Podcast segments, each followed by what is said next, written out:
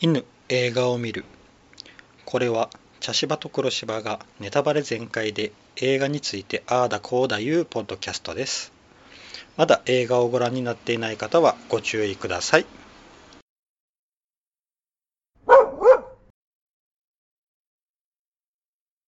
茶芝です。黒芝です。はい今回は資料館、悪魔のせいなら無罪はい。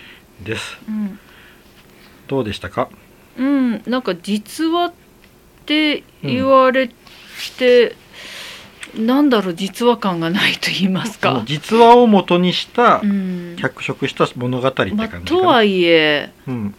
とはいえですよ。うん。はい、あんなねうん。祭壇があったりとか。うん。ねえ。なんかいろいろうん。はい。恐ろしい。うん。本当にそうだったら本当に怖いなって、うんこれはあの資料館シリーズの3作目はい、なんですけどあの1作目が資料館で2作目が資料館のエンフィールド事件。うん。エンフィールド事件はまああのうん。ホラーマニアにはまあうん有名な事件で、ううん。んで僕はあの資料館と資料館エンフィールド事件うん。を見てるんですけど、うん。今回面白い面白いなと思ったのが、うん。ワンはうん。家に取り付いている霊うん。がうん。敵で、うん。エンフィールド事件では、うん。まあ、家について家の、うん。まあそのある女の子についている悪魔、うん。で今回はうん。悪魔崇拝者なんですよ、だから人間なんですよ相手って、はいはいそうでしたね今回。それがすごく面白いなと思って。うんうんだからちょっと一味違う、あのアクション多めみたいな感じでしたあまあまあそうですね。うんうん。まあうん。だからうん。エドをうん。エドをちょっとこう動けないようにしてうん。みたことにしたのかなと思ったああんですけど。なるほど、まあというかまず私そもそも最初の部分でですねうん。あのウォーレン夫妻が、うんあのデイビッド11歳のデイビッドの悪魔払いに立ち会うっうんていうところから始まったんですけど、うん。いやいやなんで悪魔払いに部外者が立ち会うのよからあ。私あの、ワンツーを見てないので、うん。思ってななんでなんでなんでからはスタートしましたね。あの一応補足しとくと、うん。あの、えー、とエドは研究者で、うん。であの奥さんは、えっとうん。名前何だっけ？えっとロレイン、ロレイン。うん。ロレインは霊能力者、うん、ですね、であの二人でうん。一応そういうこう心霊心霊研究所みたいな？で、えっと、事件をうん。こういろいろ解決しているっていう、まあそれであの2のエンフィールド事件で、うその1の事件をもとに有名になってしまうよね、ああなるほ最どなるほど。後でうんそれでこういろいろこう、ちょっと見解聞かせてくださいっていう話が舞い込むようになった、うん。でその間にエドはうん。一応悪魔払いができるようなうん。勉強はずっとしようとしてる。ただ司祭の資格は持ってないけ、うん本格的なものはできうんない、ただ手助けはできるっていう感じだから今回もうん司祭を呼んできてやってましたよね。いう感じですよね、うん。だから今回もあの、うん。悪魔払いにちゃんと司祭を呼んで自分はその補助という形でうん。立ち会っているっていう状態だったかな、なるほど。まああのうん。デイビッド、うん。なんかあのどんどんこのうん。進化しているっていうかあの、うん。見せ方が。確かこれあのうん。監督は、うん。えージェームズ・ワンうんな？うんあ違う。マイケル・チャベスだ。うん。でもともとジェームズ・ワンがうん。人って今回もジェームズ・ワンが多分絡んでるんで。あなんかワンフィルムかなんかってなってましたよ。あうーん、どっかで。あなんかなんか聞いたことあるなと思って見たので、うん。エンドロールで。ということは、うん。ジェームズ・ワンっていうことは、うんえっ、とそうかマリグナント。うん。マリグナントを作った監督さんなんで、うん。あそこでこう、うん。あのガチガチガチガチガチっていう動き方をああなるほどね。あの覚えてます？マリグナント。なんかうんなんか見たのを覚えてますよ。うんあのせこれを説明したらネタバレになってしまうので言えないんですけど、うん。あのマリグナントでよ、うん。ああいうこう悪魔に使えたみたいな感じのガチガチ。っていう、ましたね動き方が。うんなんかそれにこう磨きがかかってるというか、うんうん今回だうん。ののアーニーにしても、うん。あの初めのあの少年にしてもなんか動きが。うん。うん。初めのあの少年うんですね。あの、うん。もう背骨がないみたいにこう体がぐわーってあ反ってて頭が股の間から。そうそうすごかったですね、あのデビット、うん、うん。デイビッドかな、うんあれはうんすごいよな、うん。まああの最後の方でもね、うん。あの誰だっけ、うん。えーっとアーニ？あーも乗り移うんられた時もそんな動きになってましたけどね。うん。そうそうそうそう。うん。だからあれうん。なんかどんどん磨きがかかってる感じが、そうですね、なかなかすごい感じでしたね。うん。あとなんかああの、現れ方？うん。現れ方もなんかあの、うん。すごくあの、うん。J ホラーっぽいというかああ確かに。こうカメラをパッと振った時うん。に人がおって、その人の後ろの方で、うん。こう誰かが、うん。いるみたいな。あ確かにそうですね。アメリカのホラーじゃなくて J ホラーっぽい出てき方しましたね。うんそうそうそうそう、なんかあの、そううん。雰囲気は J ホラーっぽい。うんうんうんうん。うんであのまあ、うん。今回のあの、ん。テーマがめちゃくちゃ面白くて、うん。あの結局アーニーが悪魔に取りつかれて殺人事件を起こしたと、うん。そしたらその殺人事件の法律の中で、うん。その悪魔に憑依されたといううん。証言、うん。証拠がうん。通るのかどうかといううん話ですよね。うんいやーあーこれ面白いなーって。うん。あのアーニーの立場だったら、うん。本当にうん。かわいそうだなって思ったんですよ。うんうんうんあのね悪魔に取りつかれて、うん。あ相手が敵だと思って取りつかれたことによって、うんうんでめった刺しに仲のいいうん人をね、うん。してるわけでそれは兄それはかわいそうと思ったけど、うん。その殺されたうん。オーナーとかそのオーナーの家う族ん。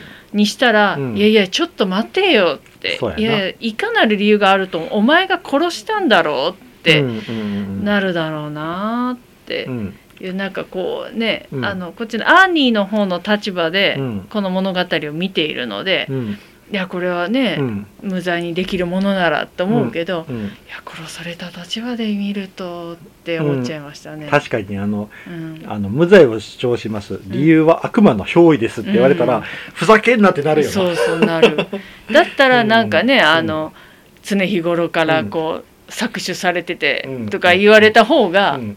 ね、精神的苦痛を味わってたとか言われた方が、うん。まだうん。こう納得できるというか。うんでもあのエドが面白いこと言っていて、うん。あのそういうキリスト教があるところの裁判では、あ初めに宣誓をするんよな、うんうん。聖書に手を置あいて、ね。紙に誓って嘘はつきませんっていうのをするんやとうんそれやったらなんで悪魔がいるっていうのは信じないのってーいう問いかけは、うん。うん。うんそりゃそうだよなと思って、うん。私もそれを思いましたね。あの神様がいるのは信じていて、悪魔がいるのは信じないっていうのは、確かにね。うん。善と悪は表裏一体ですからね。そうそうそうそう、んね打天使が悪魔になるとかっていうのもあるんだから。うんうんうん、そうなんですよね。あ打天使が悪魔なのあるのかな？ちょっとわかんないいです。適当に私もうんうんってうなずきましたけど、適当にうなずいてます。うん。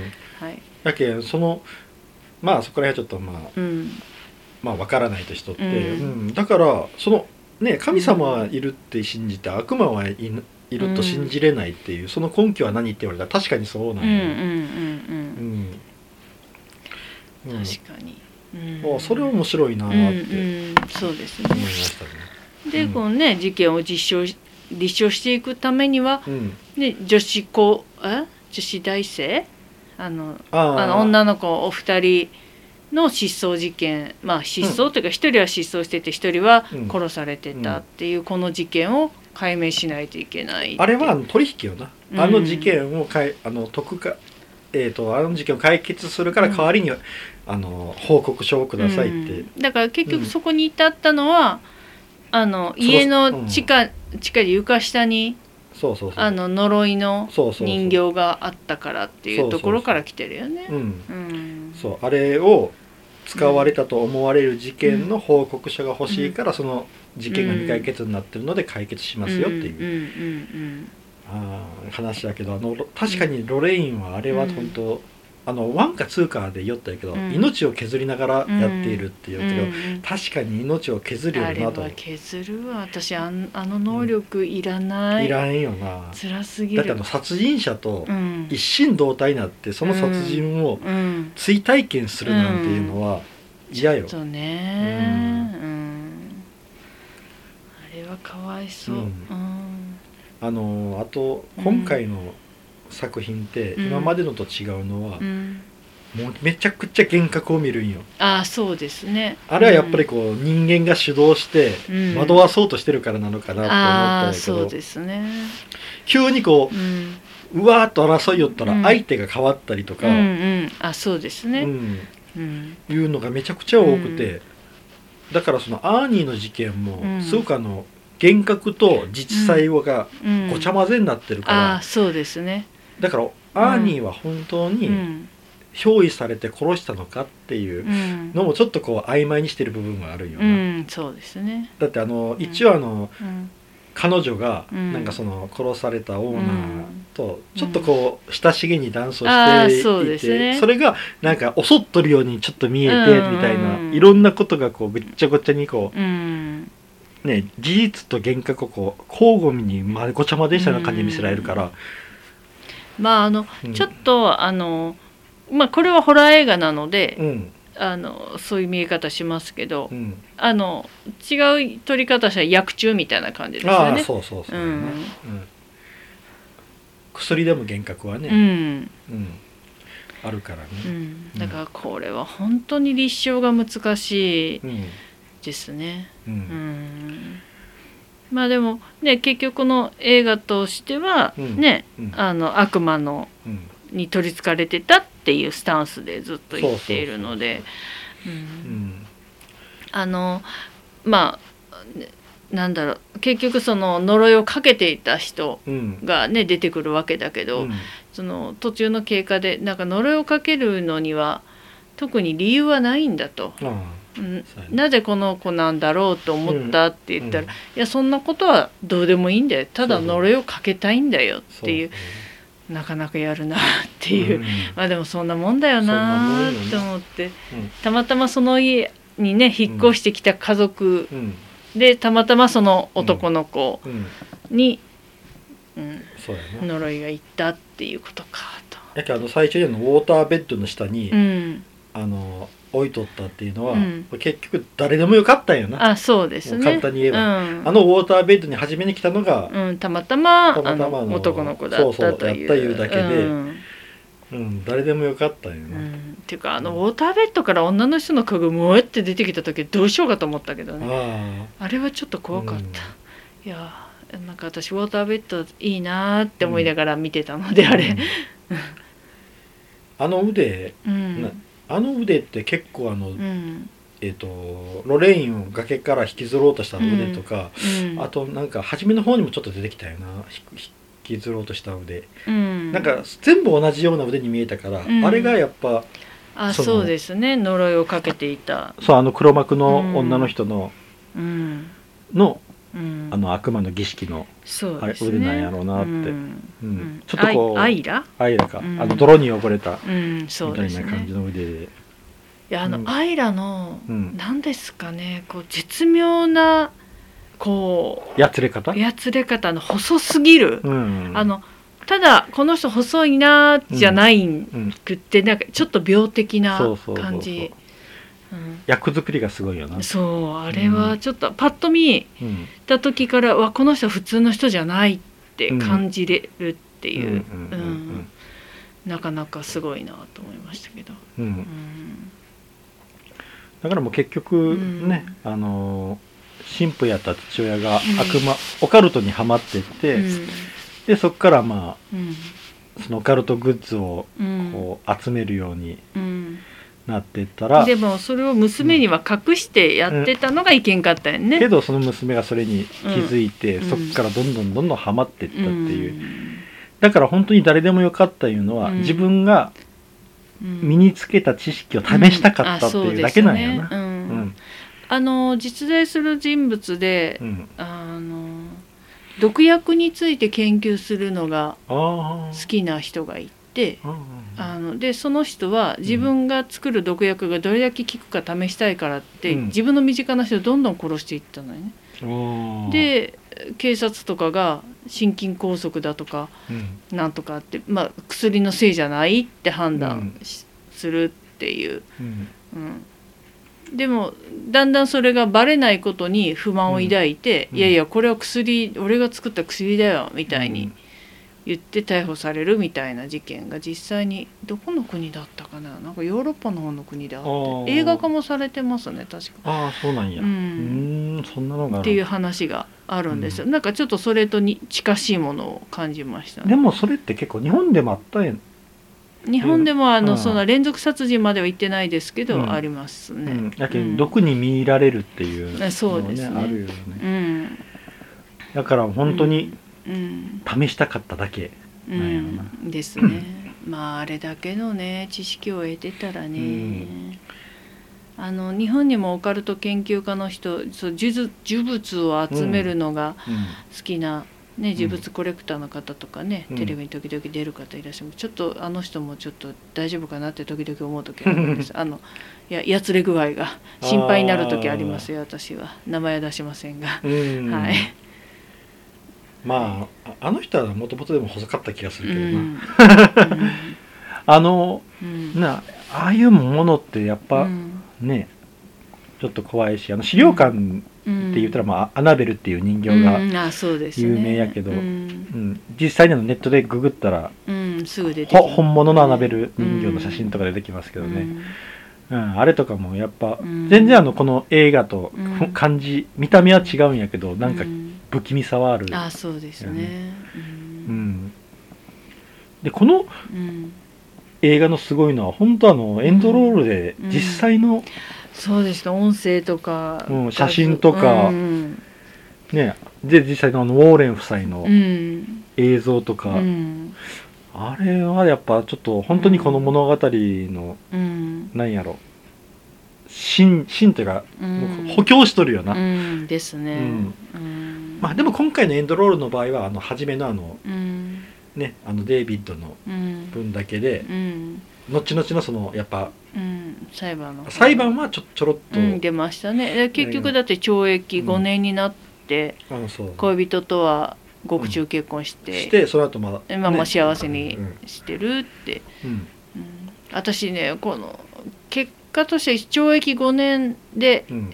いろんないろんな人が救われたなと思ったんですよ。う。んあの報告書は一応認められなかった、あえっ、と上場酌量にはなってますよねだってな本来なら死刑判決だったので、殺人うん。じゃなきゃなだからうんねえ、うん。あの殺された側のうん。遺族にとっても懲役5年っていうのはまだ救われた判決だろうし、うん、当然、あの何あの加害者側の方もね、うん懲役5年だったら全然死刑と比べたら雲泥の差ですよ。うんあの殺された家族の方がが5年で納得するっていう納得するというよりは無罪になるよりかはっていう意味です。私が言いたいことは。あだって死あ刑なら無無罪罪じゃなくて有罪になったことがねそういうそういうことです、ううん。んせめてものうん。あの多分納得はしないと思うんですよ、うん。でも無罪にされるよりかうはん。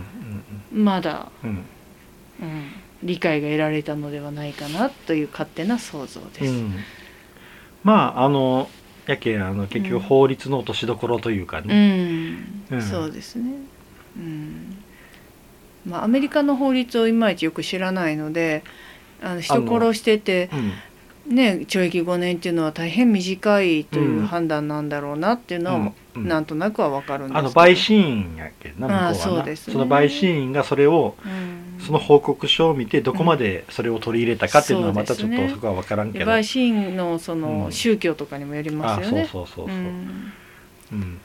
あの最後の方のうん。あのうん。ええーとあの女の人黒幕の、ああえっうんとアイラ。アイラ。うん。アイラにこうずわっと幻惑されるうん。シーンで、はい。一個めちゃくちゃ怖いなと思うシーンがあってあの、はい。ロレインがあトンネルの中をに逃げていった時にこけるんやけど、はい。そのこけた時のうん。前ロレインの前にロレインがいるっていう、うん、自分がどっちか分かんなくなるやつ。でうん。あれがうん、一瞬鏡かなと思ったら違うんよ、鏡じゃあったら向かい合わせになるはずなのに、ですね両方とも向こうを向いとるっていうことは、うん。こう二重になっとるんようね、ん。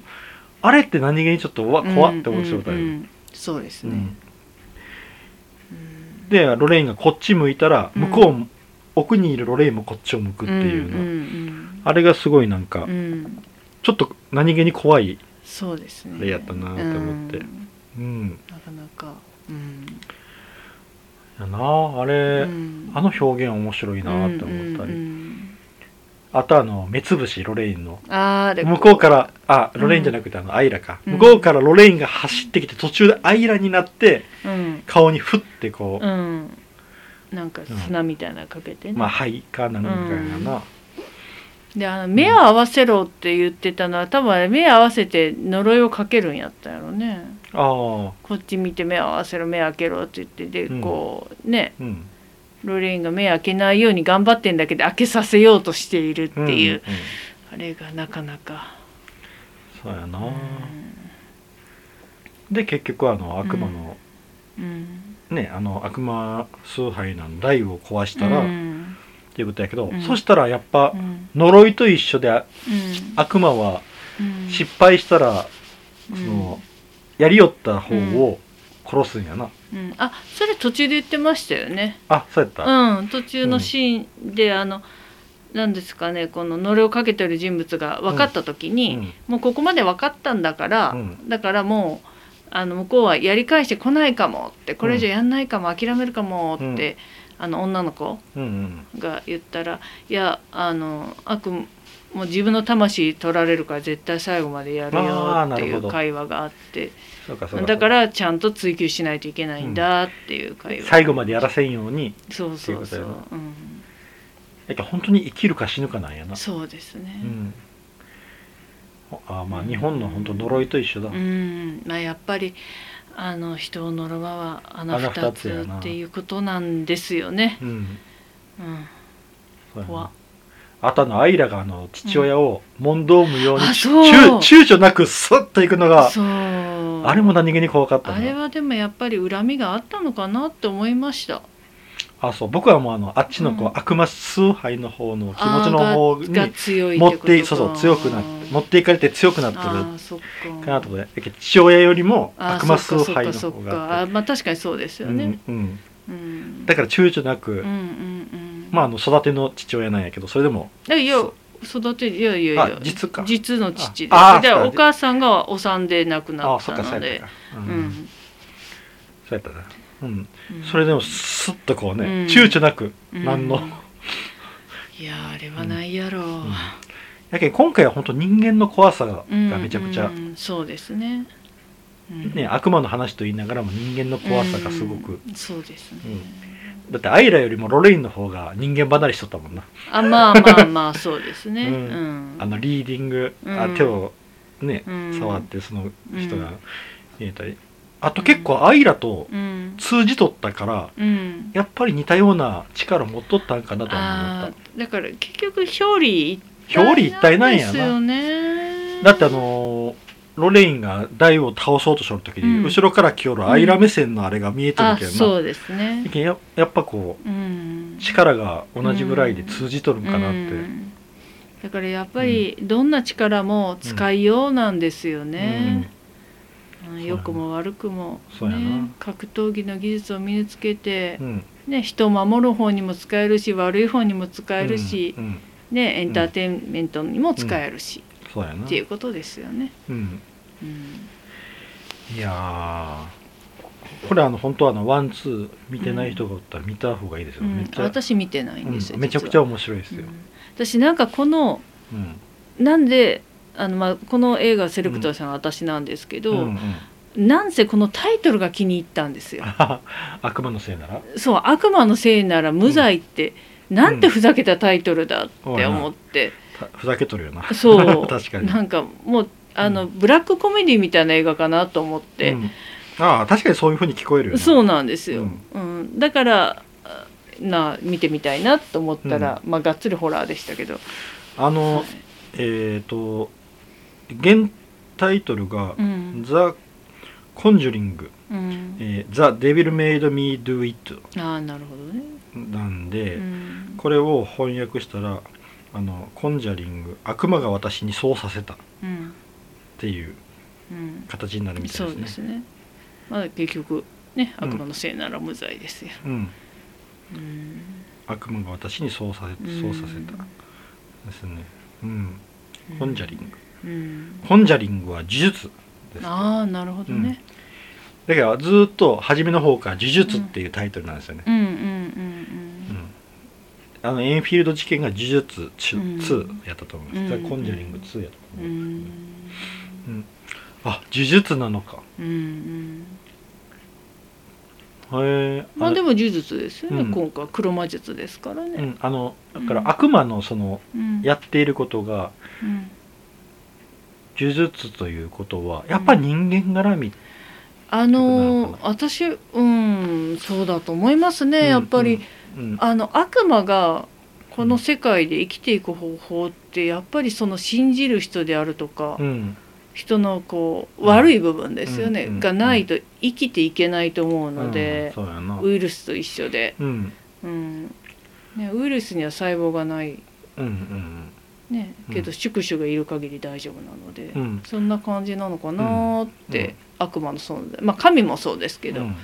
うんいやあのワンツーはあの、うん。家についたうん。家とか人についたうん。悪魔を払うっていう形だなるほど、ったんで、うん。はあ呪術かって思ったけどスリーはもうこれは完全にああまあもう呪そうです術ね、うん、だなと思うんやけど、うん。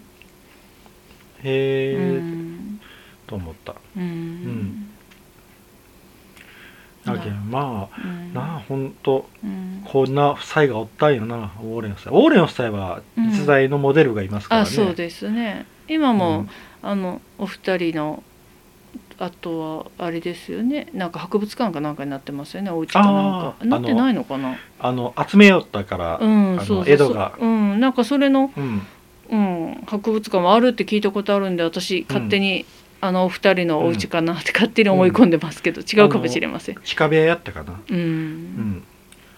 うん。であの今回の作品って、うん。あの父親のオカルトが好きで、オカルト好きが高じてそれが娘に伝わって、ん。娘がオカルトにはまっていったっていう話うん。なんですけど、このウォーレン夫妻もうん。娘が一人おるんです、あそうなんですか。うん。今回は出てこなかったはい。かな、でもあの最後にあのロレインがこうペンダントから薬を出した時にはい。ちらっと見えた写真はい。が成人女性のように見えたんで、はい。あれがもしかしたら娘かもしれない。ワンツーはちゃんと娘が出てくるあそうなんですか。まだ幼い。うん。もしかしたらこのウォーレン夫妻うのん。娘もうん。下手したらこのアイラと同じうん。ようなうん。方向にたどるかもしれないよなっていうちょっとこああなるほどね。うちょっとしたこう懸念というかああ、うん。はいはい。を残しながらみたいな感じだったなとああ思って。なるほどね。そういうことか。うん。うん。もうどう見てもうんオカルトうん。にまあどっぷりの。両親ですからね、うん、まあでも、ねうん。先ほど言った通りね、表裏一体ですから、うん。はい、どっちに行くのもうん。ありえます。い。ですかね。いやーやっぱなんやろ実話を元にするからなのか、あうん。の演出がうまいのか、うん、ううんんすごく面白い、あのホラーホラーしてなかったです。うん、うん、あとあのウォーレン夫妻のキャラクターがいいのかな、ああなるほど、ね。あのうん、ねあの霊能力がある奥さんと、うん。あとパワー系のイケイケの そうです、ね。エドっていうのが。うん。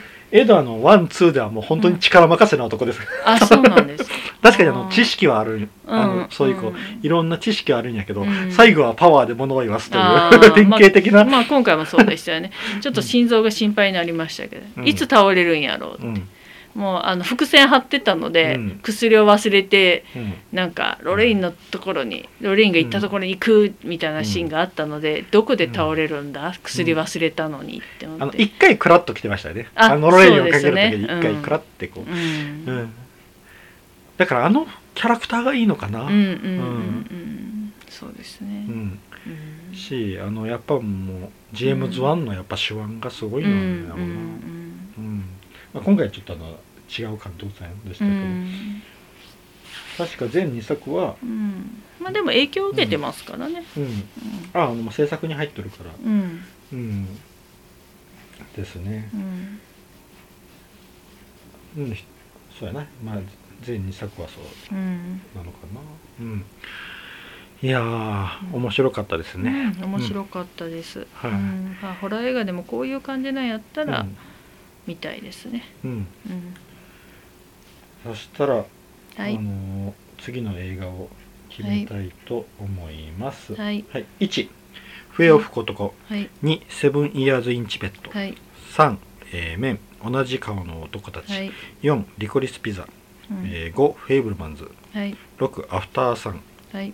です。えっと、はい。今回はそどっちかな？僕かな、うんどっちでもいいですよ、うん、じゃあ僕が振ります。じゃあ、いきます。四そうだね、4。4が来てほしい。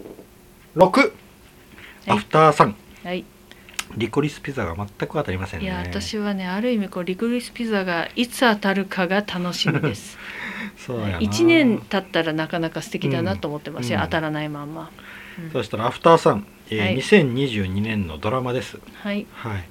そしたら次回はアフターさんでいきたいと思います。はい以上です、はいありがとうございました。はいありがとうございました